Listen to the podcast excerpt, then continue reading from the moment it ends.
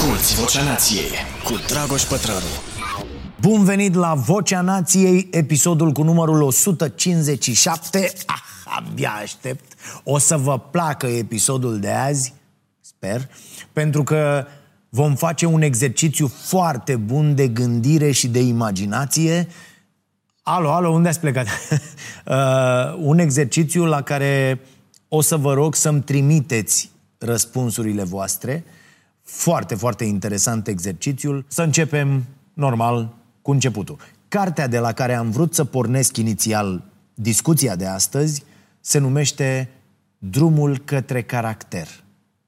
N-a fost tradusă la noi, titlul ei în engleză este, bineînțeles, chiar ăsta, The Road to Character, uh, și uh, este scrisă cartea de David Brooks, un jurnalist de la The New York Times, dar pe parcurs uh, au tot apărut alte și alte informații și detalii interesante de povestit, cum e inclusiv ideea acestui festival care începe săptămâna viitoare. Uh, mai vine și Anca, uh, colega mea, în fiecare săptămână cu ideile ei foarte bune, așa că le-am îmbinat pe toate aici ca să facem o poveste frumoasă, rotundă. Uh, o poveste despre împreună, despre cât de importantă e munca tuturor oamenilor din jurul nostru, despre cum nu facem nimic așa singuri, uh, despre mai multă recunoștință și mai puțină mândrie. Am recomandat uh, drumul către caracter și în newsletterul de săptămâna trecută. Uh, am ajuns la cartea asta, culmea, la recomandarea de pe Twitter a lui Andrew Huberman, Uh, v-am spus că mi-am reactivat contul, nu am scris nimic, nu zic nimic, dar urmăresc niște oameni care sunt senzaționali și au niște opinii uh, pe care le vreau uh, cât mai des și sunt niște oameni pe care îi urmăresc. Uh, și dau și o recomandare asta mai departe. Atenție, am spus asta și în newsletter, nu pentru că asta e o carte extraordinară. Chiar nu e. Dar pentru mulți, și pentru că foarte mulți oameni îmi cer tot felul de astfel de recomandări și constat că au plecat pe acest drum cu lectura, au reluat lectura de puțin timp și n-au foarte multe cărți citite. Adică atunci când cineva îmi cere o recomandare, uh, uh, spun mereu, câte cărți ai citit anul ăsta sau anul trecut? Pentru că Uh, de când citești. Când, și oamenii, uh, în general, sunt cinstiți și zic, domne, m-am reapucat de un an jumate că urmăresc uh, podcastul tău, mai urmăresc nu știu ce producții și mi-am dat seama că mă îmbogățesc chiar și material, dacă, nu doar spiritual, dacă încep să citesc, să urmez cursuri, să-mi rafinez alte abilități și atunci m-am apucat. E, și Uh, le mai recomand și astfel de cărți.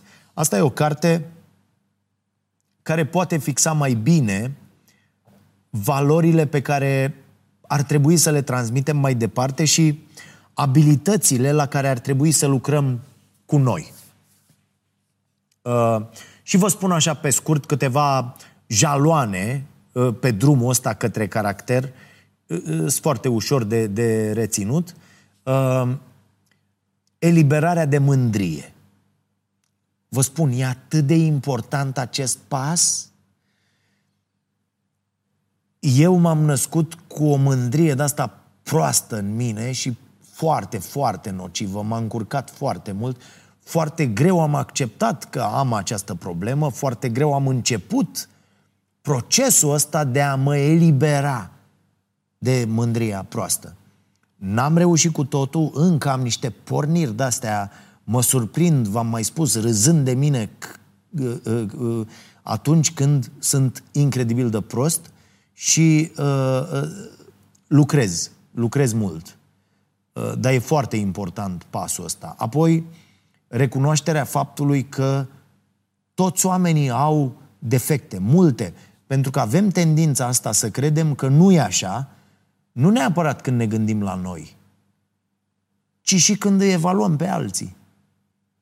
Cumva uh, e asta în mintea noastră că uh, alții sunt uh, perfecți, mai ales dacă îi considerăm mai buni decât noi. Apoi, reconectarea cu valorile morale care îi fac pe oameni fericiți. Fericiți cu adevărat. Nu individualismul și egoismul reprezintă calea, ci umilința și empatia. Nu mai putem continua, e o altă idee din carte, nu mai putem continua ca în ultimii 40-50 de ani. Nu mai poate fi totul despre eu. Trebuie să transformăm totul într-o poveste despre noi, cum a mai fost. Uh, Brooks, foarte interesant, și începe argumentația din carte cu o poveste, o poveste personală. Uh, știm deja că al nostru creier reține mult mai bine informații atunci când aude povești. Iar povestea lui Brooks este despre cum asculta el în mașină o emisiune la radio, o emisiune ce fusese difuzată în Statele Unite la finalul celui de-al doilea război mondial. O emisiune realizată uh, cândva în uh, zilele noastre. E, în această emisiune vorbeau cele mai mari celebrități ale acelei perioade, însă ceea ce autorul sesizează ca fiind uh, cea mai remarcabilă caracteristică a emisiunii este modestia din vocile tuturor celor pe care îi auzea vorbind. Uh, chiar redă cuvintele unui corespondent de război, uh, cuvinte citite în timpul emisiunii, un american care murise cu câteva luni înainte ca războiul să se încheie, dar care apucase să scrie un eseu anticipând victoria. și el se exprima așa, citez.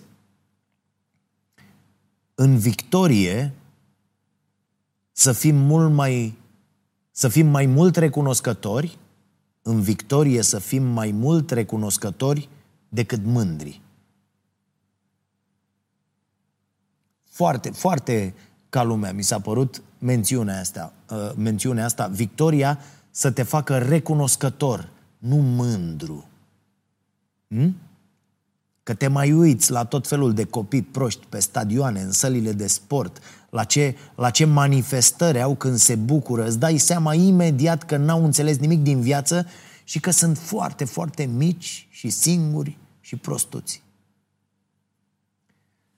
Brooks povestește mai departe că imediat după ce a ascultat această emisiune, a ajuns acasă, a deschis televizorul și s-a uitat la un meci de fotbal.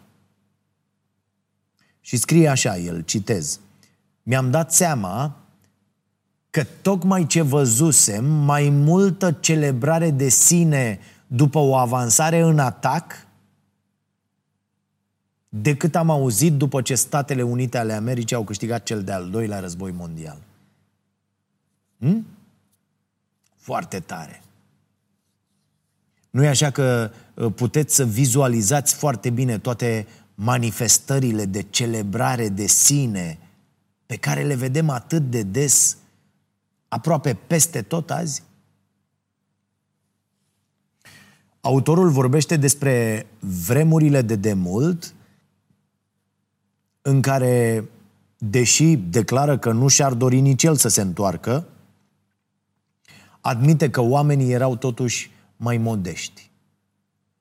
Apare acea nostalgie reflectivă, cum o numește N. Applebaum în uh, Amurgul Democrației. O nostalgie care aparține celor ce duc dorul unui trecut mai simplu.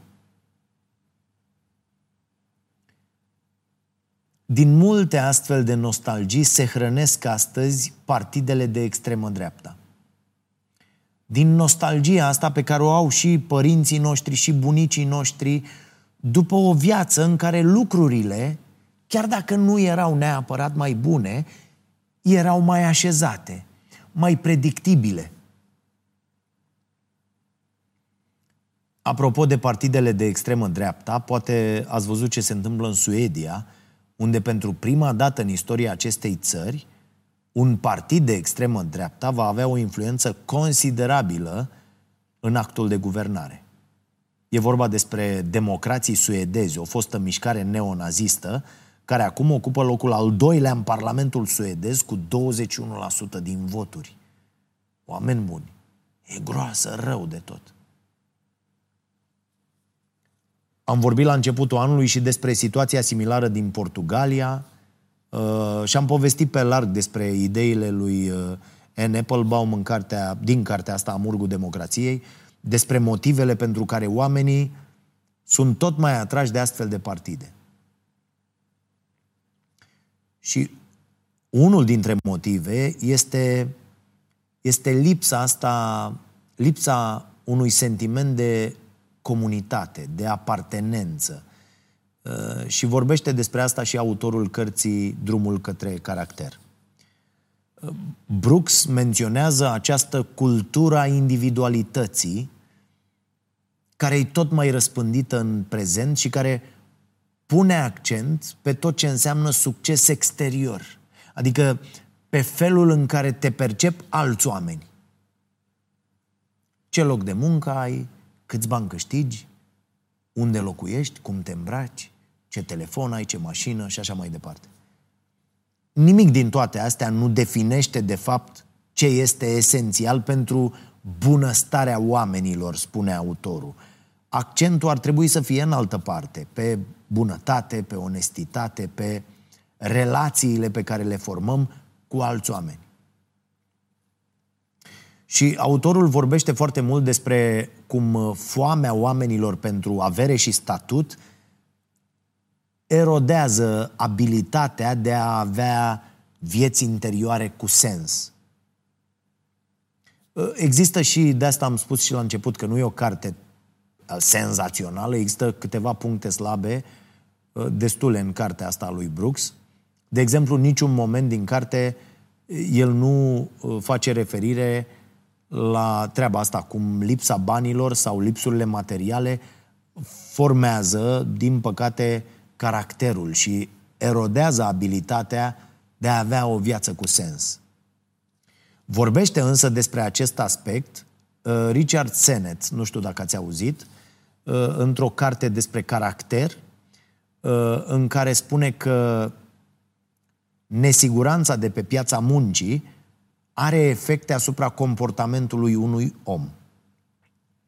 Uh, am recomandat o altă carte scrisă de Senet în newsletterul nostru, cartea Together, care are o copertă extraordinară, uh, și o să vorbim și despre această carte pe larg aici la podcast. O carte foarte bună despre puterea lui împreună. Și îi mulțumesc și pe această cale prietenului Traian Geană, uh, nu doar pentru recomandare, ci și pentru că mi-a făcut cadou uh, uh, cărțile astea ale lui Senet atunci când uh, ne-am văzut ultima dată. Uh, revenind la Brooks, el spune că a adunat suficiente date de-a lungul anilor care să-i confirme că a existat o mare schimbare dinspre o cultură a modestiei înspre una care îi încurajează pe oameni să, să se vadă ca fiind centrul universului. Scuze. Autorul face referire la un sondaj din anii 50 în care studenții americani au fost întrebați dacă se consideră persoane importante. Foarte puțini au răspuns atunci afirmativ.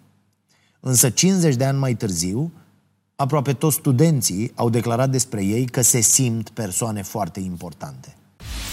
Asculți Vocea Nației, disponibilă pe iTunes, Spotify, SoundCloud sau pe starea nației.ro la secțiunea podcast. Apoi autorul face referire la un test dezvoltat de psihologi care se numește testul narcisismului. Și aici, zice el, rezultatele sunt clare. Tendințele narcisiste au crescut considerabil în ultimii ani. Sunt destule referințe în această direcție. Cu siguranță ați citit măcar un articol de presă despre treaba asta. La aceste tendințe contribuie foarte mult ceea ce se întâmplă în cultura populară, în, în filme, în desene, în reclame, în discursurile de la marile universități. Mare parte din conținutul existent e despre cât de special ești tu – ca individ. Luat așa, de unul singur. Și asta, bineînțeles, că duce la egoism, duce la folosirea oamenilor pentru scopuri personale. Dacă doar eu contez, tu du-te dracu, poți să te folosesc pentru că eu sunt important. Uh, și dacă doar eu contez, de ce m-aș pune vreodată în papucii tăi? Să văd ce părere ai tu. Pentru că asta ar însemna să înțeleg că suntem noi, că suntem mai mulți, că suntem împreună. Ori eu sunt învățat acasă, la școală, uh, în societate, la televizor, peste tot, că doar eu contez. Da? Deci, uh, ajungem la tot felul de nenorociri de-astea. Egoismul, îi folosim pe oameni în scopuri personale, ne simțim uh, uh, superiori da? în orice condiții și așa ajungem cu timpul uh, să nu mai vedem nimic din imperfecțiunile noastre. Să ne vedem doar calitățile.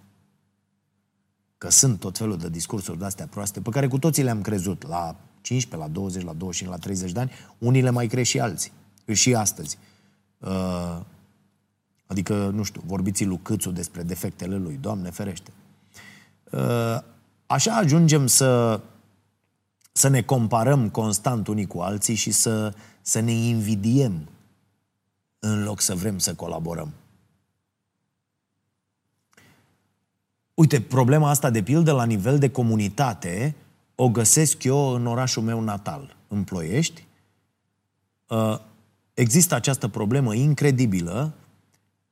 Oamenii își dau mai degrabă mâna să le pună piedică altora, să nu-i lase să facă ceva, decât să fie dispuși să vină alături de ei. E o chestie incredibilă care se întâmplă în această comunitate Uh, uh, total dezbinată și de apropierea asta de București și de faptul că uh, foarte mulți oameni dimineața să cară la muncă în capitală și atunci, bineînțeles că uh, nu are cum să se formeze o, o comunitate. La asta lucrăm și noi acum cu uh, demersul nostru de acolo cu Cafeneaua Nației. Închid paranteza. Uh, problema e că tu sau eu luați așa de unii singuri, suntem doar o celulă dintr-un corp mai mare care e de fapt societatea. Asta nu vrem noi să înțelegem. Iar atunci când celulele sunt în competiție, în loc să lucreze împreună, corpul nu e prea sănătos, nu? Ca să duc metafora până la capăt. Brooks identifică aici două tipuri de personalități. Personalități de tip Adam, le numește el. Uh, în funcție de uh, ce fel de informații abundă în societate, oamenii vor înclina mai mult către una dintre, dintre ele, dintre tipurile astea. Adam 1 este cel obsedat de succes, cel care vrea carieră și statut social cu orice preț. Uh, cel care vrea să fie întotdeauna câștigător în fața altora. Uh, Adam 2 uh, este cel care nici măcar nu-ți spune ce carieră are, de pildă, într-o discuție amicală, chiar dacă e poate una foarte interesantă, pentru că lui nu îi se pare important și pentru că prețuiește alte trăsături. Bunătatea, starea de bine, comunitatea. Uh, menționez aici că au existat și critici care au remarcat că din cartea asta lipsesc personalitățile de tip Eva. Corect. Dar asta e o poveste pentru alt episod. Brooks spune că uh, trăim în cea mai mare parte a lumii în societăți dominate azi de Adam 1. Oamenii sunt sfătuiți, educați uh, constant să-și urmeze visurile, să nu țină cont de nimic, să facă orice sacrificiu ca să reușească ei pe persoană fizică. Însă ideea asta că poți face absolut orice îți pui în minte,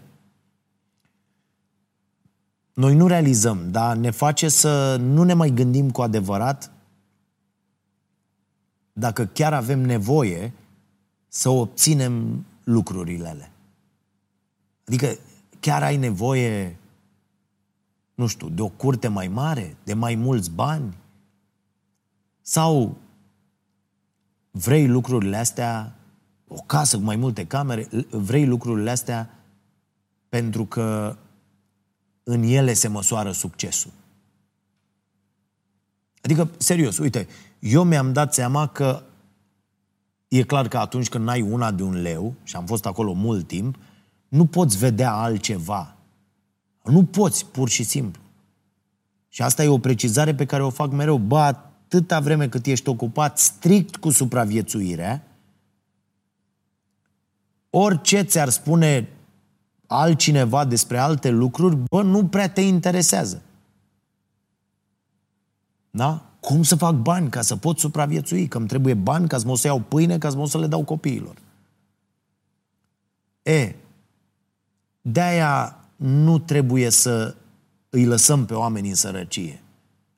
Pentru că abia după ce ajungi la un anumit nivel, abia după ce nevoile de bază sunt satisfăcute, nu-ți mai faci griji pentru mâine, există o predictibilitate, știi ce se întâmplă și luna viitoare și peste un an, doi, atunci, atunci abia poți să te gândești la altele. Atunci, într-adevăr, ține de prostie să ai tot asta în cap. Bani, bani, cu orice vrei să fac bani. Nimă, cu câte guri mănânci. Chiar ai nevoie să ocupe acea funcție de conducere sau ți s-a indus ideea asta că doar așa obții respectul celor din jur. Cu alte cuvinte, zice autorul, viața ni se învârte în jurul felului în care obținem lucruri, fără să ne mai întrebăm de ce vrem să le obținem. Și știm deja că o idee mult mai bună, o abordare mult mai bună este să începem cu de ce. Cum spune și Sinec în cartea cu același nume, începe cu de ce.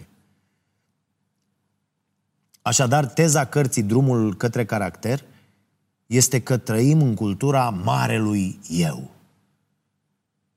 O lume în care, începând de la grădinițe, școli, universități, afaceri și până la tot felul de organizații, e promovată o cultură orientată înspre eroi, înspre oameni care reușesc totul de unii singuri, oameni independenți, ambițioși, care trec peste toate obstacolele pe care le ridică viața. Uh, avem și la noi categoria de eroi, antreprenori, despre care am tot auzit uh, în timpul pandemiei mai mult decât ne-am fi dorit, nu? Avem categorii întregi de oameni de succes care ne povestesc că ei au obținut totul prin multă muncă, prin sacrificii, fără să primească niciun fel de ajutor. M-am mai surprins și eu de-a lungul timpului, spunându-le copiilor, bă, eu n-am avut ce am făcut ce am... Taci, bă! Avem rafturi întregi de cărți de dezvoltare personală și profesională. Cărți care ne învață ce să facem ca să fim mai buni și mai buni, cei mai buni, să reușim, să avansăm, să ne remarcăm. Și odată la ceva timp mai apar cărți excelente, precum cartea scrisă de Minus Shafik, despre care am vorbit uh, în episodul anterior, Uh, carte intitulată Ce ne îndatorăm unii altora, o carte care schimbă complet tonul ăsta încărcat de individualism și ne, ne readuce între oamenii de care depindem în mod fundamental. Shafik spunea că ideea asta că ești de succes pentru că ești deștept și muncești mult – idee pe care și eu am avut-o pentru foarte mult timp și aș fi avut-o în continuare dacă n-aș fi continuat să citesc cărți bune, ideea asta, deci, e, e toxică, e greșită. Pentru că înseamnă că oricine care n-are succes e prost și leneș. Ceea ce, desigur, nu e adevărat. Există acest mit atât de toxic creat în jurul oamenilor care cred despre ei și care afirmă cu tărie că au făcut totul singuri. Însă succesul, indiferent cum ar fi definit el, se datorează unui cumul de factori. Da, sigur că există unii factori pe care îi poți influența, dar există mulți alții care se datorează hazardului despre care vorbește Taleb. Da? Hazardul, norocul, întâmplarea. De a te naște într-o anumită țară, într-o anumită familie. Cu alte cuvinte, noi nu stăm pe umerii giganților, așa cum spunea cu niște sute de ani Newton, ci stăm pe umerii mulțimilor. Giganții care au rămas menționați în istorie n-ar fi reușit nimic fără zecile sau sutele de oameni pe a căror muncă și cunoaștere s-au bazat. Am povestit data trecută despre mailul pe care Steve Jobs și l-a trimis singur, cel în care își reamintea că nimic din succesul lui nu îi se datorează și că atât în viața personală cât și în cea profesională depinde în mod fundamental de toți oamenii din jurul lui. Uh, Jobs menționa lucruri la care nici nu ne gândim atunci când le folosim. Le luăm așa de bune, ca și cum ne-ar fi garantate, ca și cum ele au fost acolo din totdeauna, așteptându-ne pe noi să le folosim. Nu ne gândim niciodată cum ar fi arătat viața noastră azi dacă nu se inventau scrisul, curentul electric, scumpirea curentului electric, matematica, microprocesorul și așa mai departe. Nu ne gândim cum ar arăta viața noastră dacă n-ar mai ști nimeni cum se cultivă legumele și fructele, cum se tratează bolile. Rare ori ne dăm seama cu adevărat că stăm peste o fundație de lucruri inventate de alți oameni, că toată, că toată cunoașterea asta a noastră derivă din cunoașterea altor oameni. Fără ca asta să însemne că, uh, uh, domne, ce, ce facem noi azi nu e important, din potrivă. Asta accentuează importanța muncii fiecărui om și contribuția fiecărui om la ceva mai mare. Cu toții contribuim la fundația asta care crește cu fiecare generație.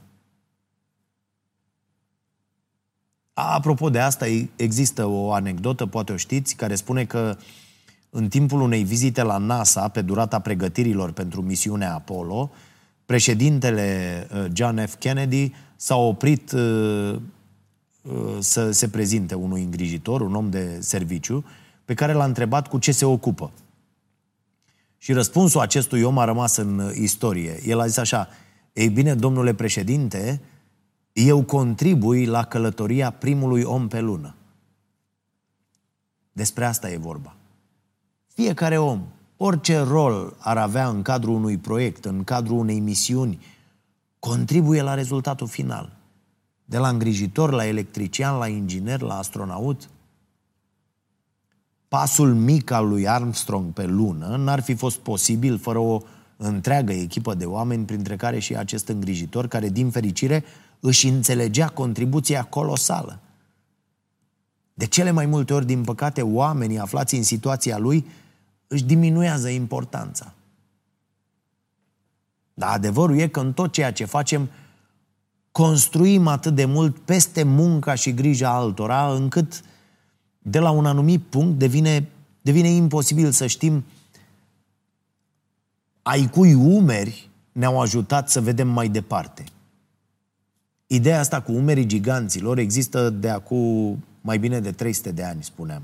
Uh, Isaac Newton uh, scria într-o uh, scrisoare dacă am văzut mai departe, este pentru că am stat pe umerii giganților. Iar la începutul pandemiei a existat chiar o mișcare de a schimba sintagma asta veche cu giganții în alta nouă care să transmită că stăm pe umerii mulțimilor. S-a întâmplat asta în contextul dezvoltării vaccinului la care au contribuit oameni de știință din jurul lumii, une, unii dintre ei cu ani înainte să apară virusul SARS-CoV-2, fără ca măcar ei să știe că își vor aduce contribuția la ceva atât de uriaș. Uh, și se vorbea anul ăsta la nominalizările pentru uh, Nobel despre faptul că dacă oamenii de știință din spatele vaccinului ar fi nominalizați, comitetul care acordă premiu ar avea teoretic niște decizii foarte grele de luat. Adică ar fi recunoscută dezvoltarea vaccinului în sine, dezvoltarea tehnologiei ARN mesager, cui ar fi atribuit acest premiu și pentru ce mai exact. Pentru că, așa cum am zis, progresul ăsta rapid în dezvoltarea vaccinului n-a venit peste noapte. A apărut peste munca de ani întregi a unor oameni, mulți oameni, mulți din diferite colțuri ale lumii. Toată lumea asta, așa cum arată ea acum, e de fapt construită pentru că oamenii au lucrat împreună. Ă, de asta e mai greu să trăiești în vârf de munte și de asta ne îngrămădim cu toții, să trăim în orașe, în locuri populate. Pentru că aici suntem unii lângă alții și avem grijă să ne furnizăm unii altora lucrurile de care avem nevoie. Fie că e vorba de o vorbă bună la un moment dat. Ideea e că nu facem absolut nimic de unii singuri.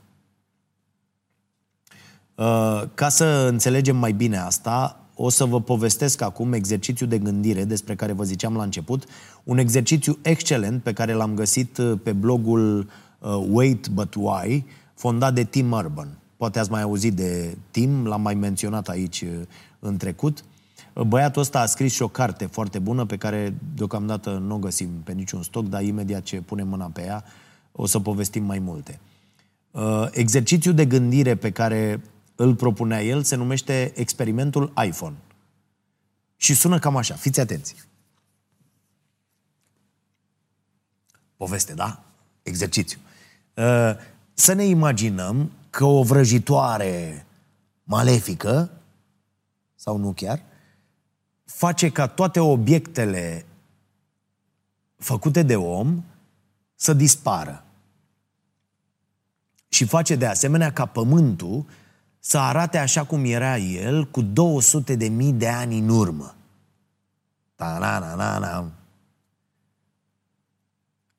Adică nu chiar pe vremea lui Lucy, dar ok. Uh,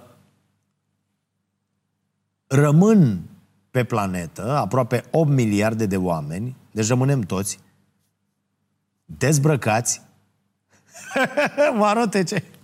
Ok, dezbrăcați, Uh, stând pe terenuri cu iarbă, în păduri, mlaști, în tundre, deșert, în exact același loc în care erau cu o secundă înainte, uh, înainte să facă vraja asta, dar, și aici devine totul foarte interesant, oamenii rămân neschimbați.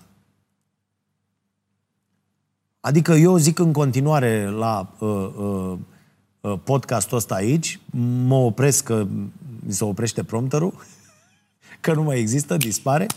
Da? Fiecare om știe tot ce a știut până atunci, simte tot ce a simțit până atunci, își amintește toată viața avută până în acel moment. Cu alte cuvinte, mințile noastre rămân intacte. Doar că ne dispar sculele. E, și fiecare om are în mână un bilețel pe care scrie așa, că vraja va persista până când omenirea va reuși să construiască un iPhone perfect funcțional. Deci când omenirea va reuși să construiască telefonul ăsta și să-l facă să fie perfect funcțional, oamenii vor reveni la viața lor de dinainte. Un minut mai târziu, toate bilețelele dispar. Exercițiul e să te gândești cât ar dura până când oamenii ar reuși să construiască un iPhone funcțional. Așa, având în minte toate informațiile pe care fiecare le-a acumulat până în acel moment, dar neavând nimic din ceea ce tot oamenii au construit timp de mii, de zeci de mii de ani împreună. Ce părere aveți?